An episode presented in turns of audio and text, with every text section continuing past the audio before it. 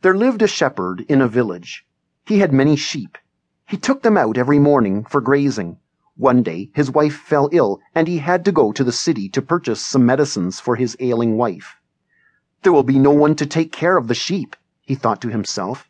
Then he called his son and told him, Ramu, I'm going to the city to purchase some medicines for your mother.